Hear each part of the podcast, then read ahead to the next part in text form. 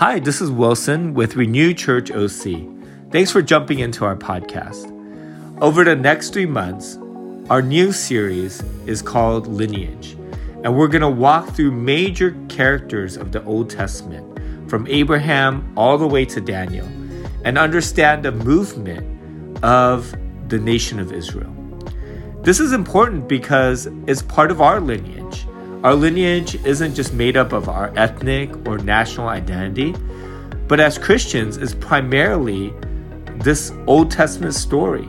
Abraham is the father of our faith. And in Ephesians, we learn that God is making one people, Jewish and Gentiles, into the story of lineage, of how God has called a people to himself. So I hope that as you read the Old Testament, it wouldn't just be stories of dead old Jewish guys, but you would look at it as your own ancestry, as part of your story, and the story that we're continuing. Hope you enjoy our new series. Hey, welcome back, everyone. Thank you so much for praying for Neri's family, Pastor Dave, and also our nation. And I hope that as we pray today, as we prayed on Friday, that we would we would it would inspire us to continue to pray over the course of this week. And we've we've never needed more prayer for our nation than now. We're moving into a new series called Lineage. I'm introducing it, and then it's going to go through the course of my sabbatical, so about three months.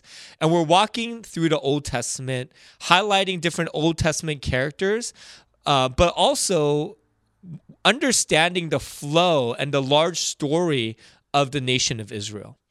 And why is that lineage important? Well, it's because it's our lineage. Our primary lineage isn't being Latino or Caucasian or Asian American. Our primary lineage is is our spiritual lineage. Is the lineage that Jesus and, and the Father grafts us into. And so when we look at the Old Testament, I want you to think of it as your history, as where you come from right? I think as you get older, you're curious about um, your your lineage, about how your parents got to the U.S. or your grandparents or uh, a uh, hundred years ago, where what part of Europe they were from, and the struggles that your people had gone through. over especially this last six months, we've talked a lot about what it looks like to be a person of color, if, if that's you, and and the significance of that. But all of that pales in comparison to the spiritual lineage we share with um, these patriarchs Abraham, Isaac, the spiritual lineage we share fr- with Israel. So let me give you this passage uh, from Paul. In verse 11 through 12, it talks about how we were Gentiles, basically non Jews. We were uncircumcised. We worshiped other gods. And, um, and how the Jews were proud of their circumcision, even though it didn't affect their hearts. Um, it's just their bodies. In those days, you were living apart from Christ. You were excluded from citizenship from the people of Israel. You did not know the covenant promises of God. Um, you lived in this world without God and without hope. That's where most of us come from if we're not Jewish, right? We come from non Christian, non Judea uh, Judea backgrounds like Buddhism, Hinduism, atheism. But it says in verse 13, but now you have been united with Christ Jesus. Once you were far away from God, but now you have been brought near to him through the blood of Christ. For Christ himself has brought peace to, to us. He united Jews and Gentiles into one people when, in his own body on the cross, he broke down the wall of hostility that separated us. He made peace between Jews and Gentiles by creating in himself one new people from two groups. Together, as one body, Christ reconciled both groups to God by means of his death on the cross, and our hostility towards one another was put to death. So, what Jesus is saying is because of his death on the cross, he grafts us in who were non Jews, who were not a part of the Abrahamic covenant, who weren't his people, weren't his nation, into his nation, into the covenants that he made with Abraham, Abraham, Isaac, and Jacob, right? And so when we become Christian, we're grafted into this huge spiritual lineage, and their story becomes our story. I would say their story, the Jewish story, is actually our primary story as we become part of God's uh, big story, part of this spiritual lineage. Why else are we doing this uh, lineage series? Well, it shows us how God interacts uh, with these main characters of the Old Testament. When we see how interact God interacts with them, it shows us how He is going to interact in our lives because He is the same. So, the way that God responds to people in obedience or disobedience, in faithfulness, in covenant, is the same way He'll respond to us. And you see this consistent God from Genesis through the Old Testament in Jesus. And as He wraps up the earth, His character stays the same. So, how He interacts with us is the same as well. It's us who are different. And so we learn about who God is and how he will intersect in our lives through learning about who they were. Lastly, we get to see the world see world events from God's perspective. What a gift, right? I wish I could see God's perspective as the whole world grounds to a halt, as airplanes are parked on in parking lots, as people have changed their whole lives around this COVID virus? What is God seeing? What is his lens in the world right now? What is he doing? Because when you look at the Old Testament, you have these huge national events, and then you hear people commentate on how, what God is thinking, on his plans, on why. So as we ask why about now, we get to read the whys of, of the Old Testament. And as we understand God's character in these national events, we can depend on his character for today and even start to see from his perspective. So I think the Old Testament is actually more applicable now than ever before. Greg made the le- next slide, our lineage slide, and then on the left, it it goes through these big movements of the Old Testament, and on the right are the characters that we're going to sit with and talk through. And these are actually the theological terms in how the Old Testament progresses. There's the patriarchs, which is Abraham, Isaac, Joseph, and J- uh, Jacob and Joseph, who are making the covenant with the Lord and the lineage of Abraham. And then after that, Joseph goes into Egypt and they spend 400 years there. And that's where, like, this small tribal family becomes a nation. Uh, over these 400 years, they become up to a million people, and Moses leads them out of Egypt, and and that's when they're inaugurated as a nation with a land through this conquest series, uh, as they gain laws and gain a land through Joshua. So we'll be talking about Moses, Rahab, and Joshua, and then after that, they're in this promised land that was promised to Abraham and there's a few phases there. So there's judges where they didn't have kings, they had judges who ruled these people along with the Torah. And we talk about two judges, Deborah and Samson. Then the next movement is into kings with Saul and David and Elijah as a prophet. And then after this um, phase or this uh, series of kings, the last kind of leg of Israel's history is exile and then this um, coming back together, reconciliation. So God sends them into exile because of their continual disobedience, and then He regathers them with Nehemiah.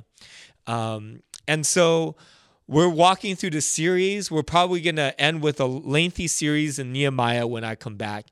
And if this is our history, right? If this is our lineage, if this is part of our story, uh, extremely important part of our story that we're continuing, shouldn't we know about it? And I and I would probably suggest, you know, maybe to my uh, you know shame, that most of our church probably wouldn't be able to tell you the movements of the Old Testament. Uh, most of our church probably wouldn't be able to tell you our story, uh, this story that we embody. And so I'm really excited to be able to uh, see our church, especially through Pastor Dave, who really is a historian, scholar, uh, just one of the best preachers that I, I personally look up to walk us through the series. Uh, Kristen, Chrissy, our t- interns, uh, Erwin, and Kevin will be preaching as well. So, in each of our uh, sermons, we kind of started with learning like, what are we learning through these different characters? So, f- in my sermon today, it's learning the journey of waiting from Abraham. As we look at how Abraham waits throughout his journey, um, I think about his journey of waiting being applied to us as well. The way he waited on the Lord for his plans and promises is the same journey many of us will go on because it's the same God. So, in this journey, God time travels with us. And I think that's always the first step into God's plans and purposes and promises for our life is to sit with Him and say, God, you've already given me good works and planned good works in advance for me to do. You have these plans to prosper me. Help me to discover those plans with you. And we preached about that uh, last Sunday. And He shows it to us. He's, he's always shown His plans to His people. But after He shows us His plans, there's this long period of waiting, sometimes months, sometimes years, sometimes decades. But this waiting is not without purpose. Then God fulfills his plans. But after fulfilling his plans, oftentimes he calls us to sacrifice it again, this resurrendering of what he gives us. And then God's plans blows our minds. Um, so we're going to be walking through these different phases in Abraham's life, but also as we think about our lives as well. Well, when you look at uh, Genesis 12, 1 to 4, God calls Abraham in verse 12, and he says, Leave your native country, your relatives, your father's family, and go to the land that I will show you. What a huge call, right? If he were to sit down with you today and say, Hey, go to pick up and go to Russia, you know, or pick up and, and grab an airplane ticket, it's actually extremely difficult to do, especially if you have a house and a mortgage and a family. And and back then, when you leave your family like this with no plans to return, you're basically saying goodbye to them forever, right? It's not like you can zoom in or buy a return flight. So Abraham sacrifices a lot in order to follow Jesus, in order to be set apart or holy uh, for the Lord. And then he says, I will make you a great nation and I will bless you. I will make you famous and you will be a blessing to others. I will bless those who bless you and curse those who treat you with contempt.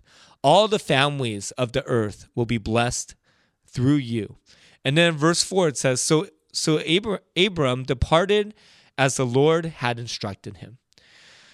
And that he was 75 years old. So he's an older man.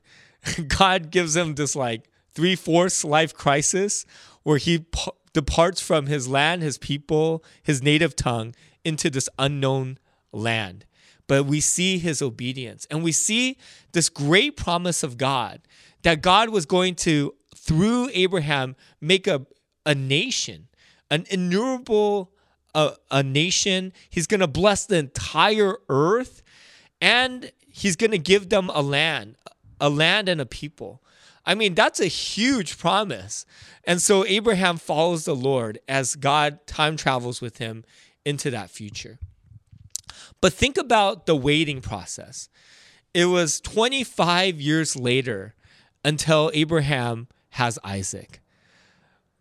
25. That's that's like almost as old as Erwin. Erwin, how old are you? 25 years old. Mikey? 24. That's older than Mikey, right? How that's a lot of waiting. Erwin as a baby to now we can't even wait 25 seconds sometimes, right? I'm on the microwave, I'm heating my kid's milk.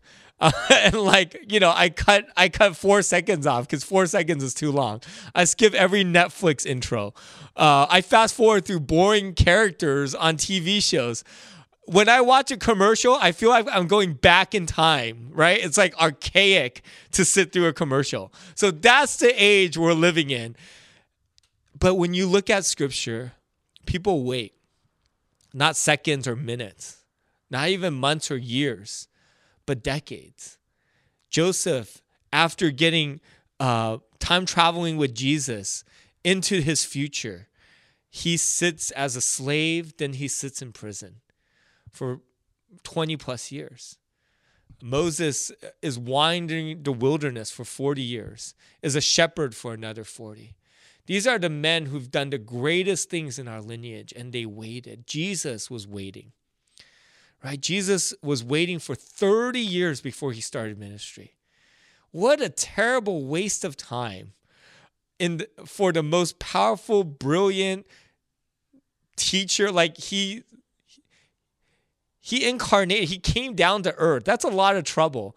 I would be starting when I can talk if I was him, right? Like I'm babbling and then like speaking like universal truths to everyone at the age of two and a half. That's what that would be my game plan if I was Jesus. But the waiting process, the waiting, God calls us into waiting. Have you been willing to wait in your life? You know, Abraham, as faithful as he was, there were moments where he didn't wait. He knew that God was going to give him descendants, and yet he went from 75, which is very old to have kids, to 80 to 90. And then he started feeling like, okay, I'm going to do this my own way. So, so, and Sarah offers her maidservant Hagar to have a kid with Abraham to fulfill the promise of God. I'm sure Sarah was feeling very like anxious and probably shameful that this whole huge promise of a nation was kind of, you know, she probably felt like it was dependent on her and she couldn't get pregnant. And and do we do that sometimes? Do we have Hagars in our life where we hear God's promise for us, but we're not willing to wait for them? So we just kind of do it our way. Do it with our will, do it ahead of the Lord. That's often what we fall into. But why does God have us wait? It says, Sometimes later, the Lord spoke to Abram in a vision and said to him, Do not be afraid, Abram, for I will protect you and be your great reward. And I wish I used the right version for that. Uh, verse 2 Abraham Abram replied, "O Lord, what good are all your possessions when I don't even have a son?" And I think about why God calls us to wait, and I believe it's because he wants to be our great reward. You know, it's so easy to to conflate following and loving God with following and loving his plans or his stuff or our feelings of him. Like so many Christians tell me like I'm falling away from the Lord or I'm I'm walking away from God because I don't have the same feelings anymore. Well, then you were never following Jesus. You were following your feelings of him. Right? Like I'm falling away from God cuz bad things have happened in my life. Well, you you weren't really following Jesus. You were following the good things that he was giving you.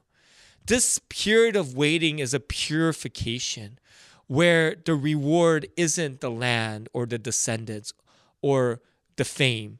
It's it's the Lord. And if you look at other versions of this text, which I've I've failed to give you, it says, "I will be your great reward," right?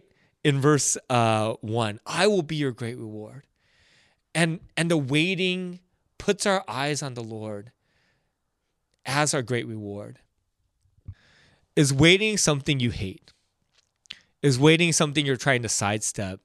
Is when you wait, do you immediately go into like, I'm just going to take control of my life and make this happen? Or, or have you embraced waiting knowing that it's what filters and allows you to find just Jesus? I'm following you, Jesus in the waiting, I'm following you. After the waiting, um, God fulfills his plans in our life. And in verse 21 of Genesis, um, uh, sorry, chapter 21 of Genesis, now the Lord was gracious to Sarah as he had said.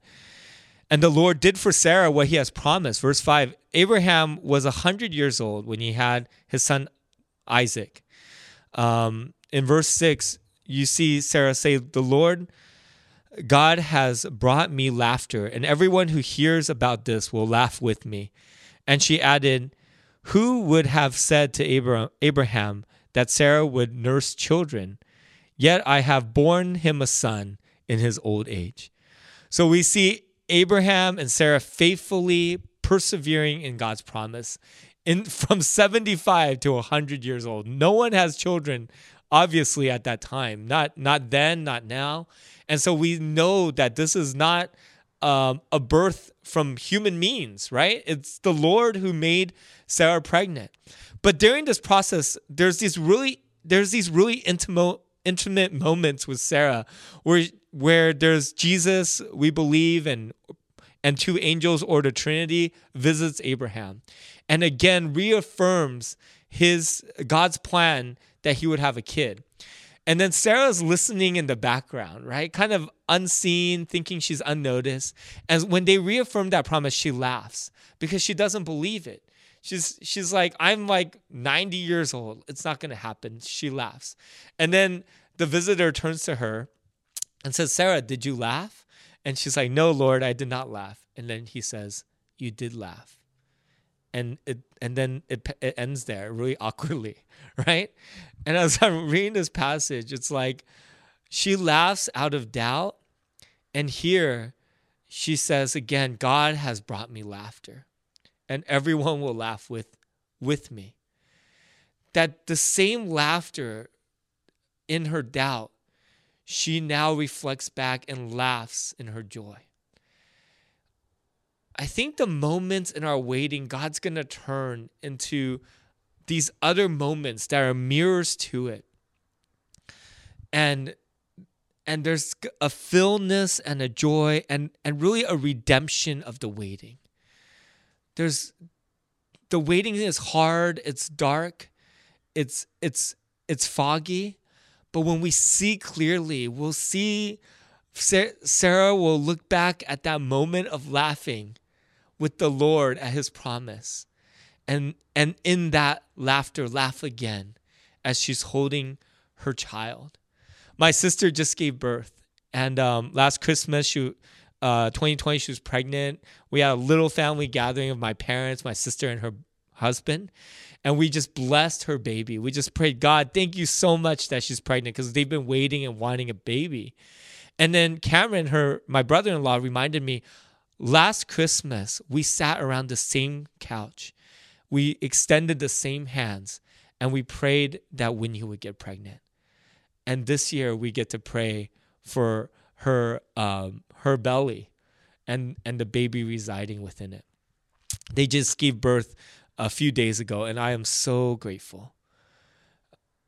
I think God's fulfillment brings us back to those same moments uh, when we moments that maybe we've forgotten, prayers that we forgot. Like I forgot I had prayed for my sister in 2019, but God did not, and He's faithful to redeem all of those moments for us as He fulfills His plans. But after fulfilling His plans, we have sac- we have our sacrifice, which is a really like sneaky part of the journey, right? We want the ending to be His plans are fulfilled but it's often not.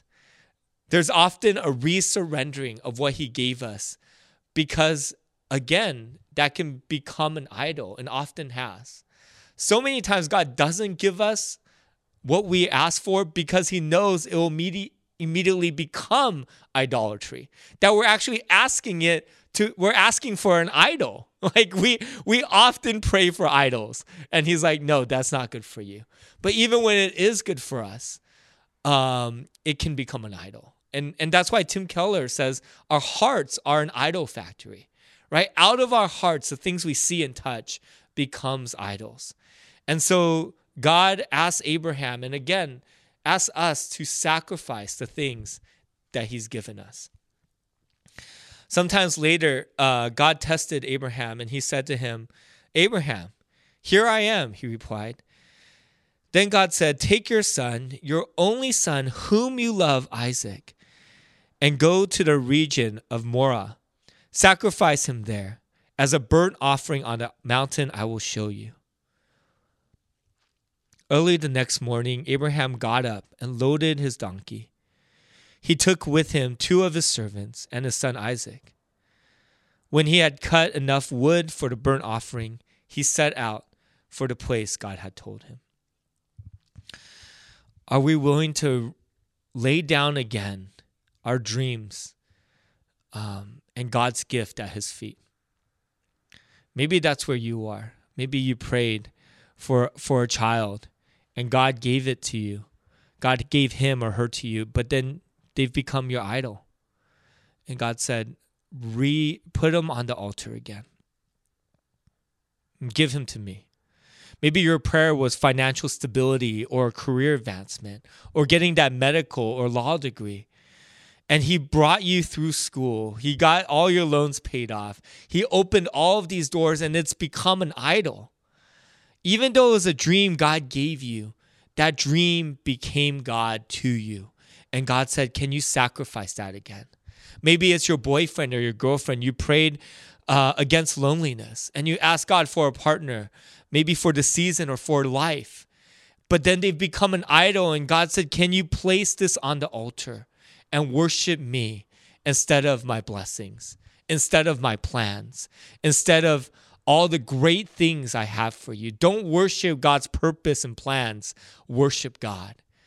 The sacrifice, the waiting puts us, our eyes back on Him. And then when we're able to re sacrifice what the Lord has given us, He uses His gift in ways that we can never imagine. In verse 6, Abraham took the wood of the burnt offering and placed it on his son Isaac and he himself carried the wood and the knife. And the two of them went on together. Isaac spoke up and said to his father, Father, yes, my son, Abraham replied. The wood and the fire are here, Isaac said. But where's the lamb for the burnt offering? Abraham answered, God himself will provide the lamb for the burnt offering, my son. And the two of them went on together.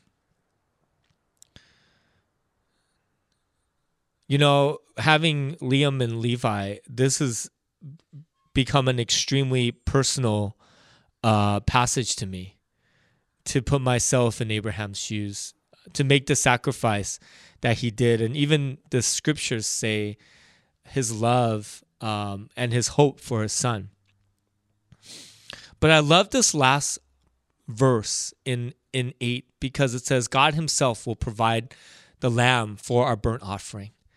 You know, as Abraham raised his knife to sacrifice Isaac, the angel of the Lord stopped him and he says, Don't kill your son. God has provided a ram for you. And this ram was caught in the thicket. And God and, and Abraham offered this lamb instead. But when we look into the story of Christ, when we see how much God the Father loved his Son. God did provide a lamb, and it was Jesus. Jesus was and is the Lamb of God who was slain for the sins of the world. And as Abraham offered his son to the Lord, willing to sacrifice it, this is where God affirms his promise to sacrifice his son for Abraham, for his descendants, and for us. The angel of the Lord called to Abraham from heaven a second time and said, I swear by myself right? God has nothing to swear by. We usually swear by something more stable, more consistent, more powerful than us. God has nothing to swear by except from himself. He says, I swear by myself, declares the Lord, that because you have done this and have not withheld your son, your only son, I will surely make you a great nation, and your descendants as numerous as the stars in the sky and the sand of the seashore. Your descendants will take possessions of the gates of their enemy.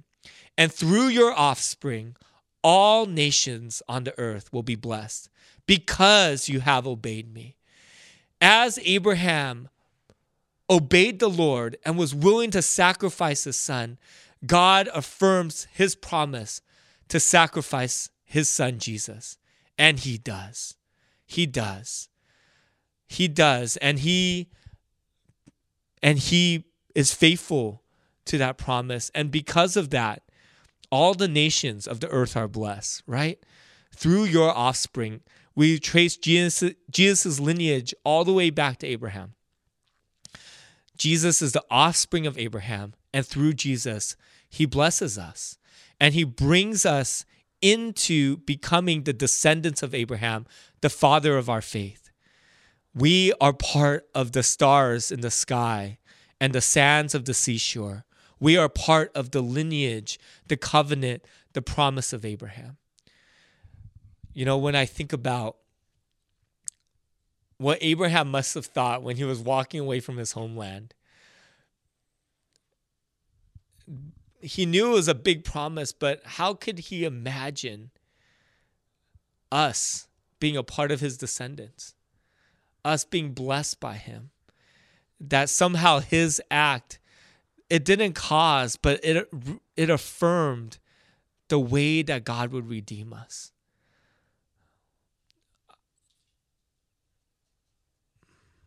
I hope that we would be more than willing to sacrifice even the gifts of God in order um, to see his plans blow our mind. As we think about communion this Sunday, and again, I, I hope that you guys would prepare communion um, as you uh, move into our Sunday service. Remember this scene, right, of Abraham asking his son to carry up the wood. And then we think about how Jesus carried up the wood to Calvary, how he carried up his own cross. We think about how Abraham raised his knife to sacrifice his son, but was stopped by the Lord. But when God raises up the judgment on Christ for, for us, our judgment onto him, he does not stop his hand. Jesus absorbs our sin, he takes on death, and he gives up his life for us. There's no greater sufferer than the Lord. There's no, when God us, asks us to sacrifice, it's always a mere shadow of the sacrifice that he's made on the cross. So, would you take communion with me and remember Christ?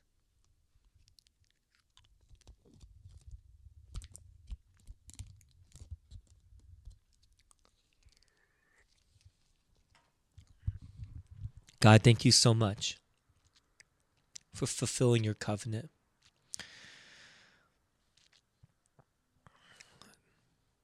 Thank you so much that throughout our lineage, people have cried out to you to remember, to remember your promises to Abraham, and then you do. You always pull through. You all, your wrath and anger relents, and your mercy is extended to us again and again. And the most greatly, when you sacrifice your son, when you become the lamb when you carry the wood. God, I prayed this morning for those who, like the passage said, might be separated from you, that they live in a world without God and without hope. God, you invite them today into your family, into your lineage, into um, your forgiveness. And I pray that they would accept it. Hey, if if you've been checking out our Sunday for a while, checking out Christianity and you're like, "Man, I want I just want God to forgive me, to give me a plan and a purpose. I want to follow him." I would love to just pray with you right now, a simple prayer. And just invite you to pray with me. It's you know, becoming Christian, there's no bar to to like jump over, there's no hoops to climb across. It's just asking Jesus to forgive you and receiving that free gift of family he offers. So if that's you today, let me pray. And would you just pray, um, like kind of echo my prayers? If you agree with them, if if they are represent your heart, would you just pray after I pray? God, I confess that I'm a sinner, that I've done wrong things in my life, and that I've gone my own way. Today, I ask you to forgive me, Jesus. And I want to be a part of your family. I want to follow you and live the plans that you have for me. Amen.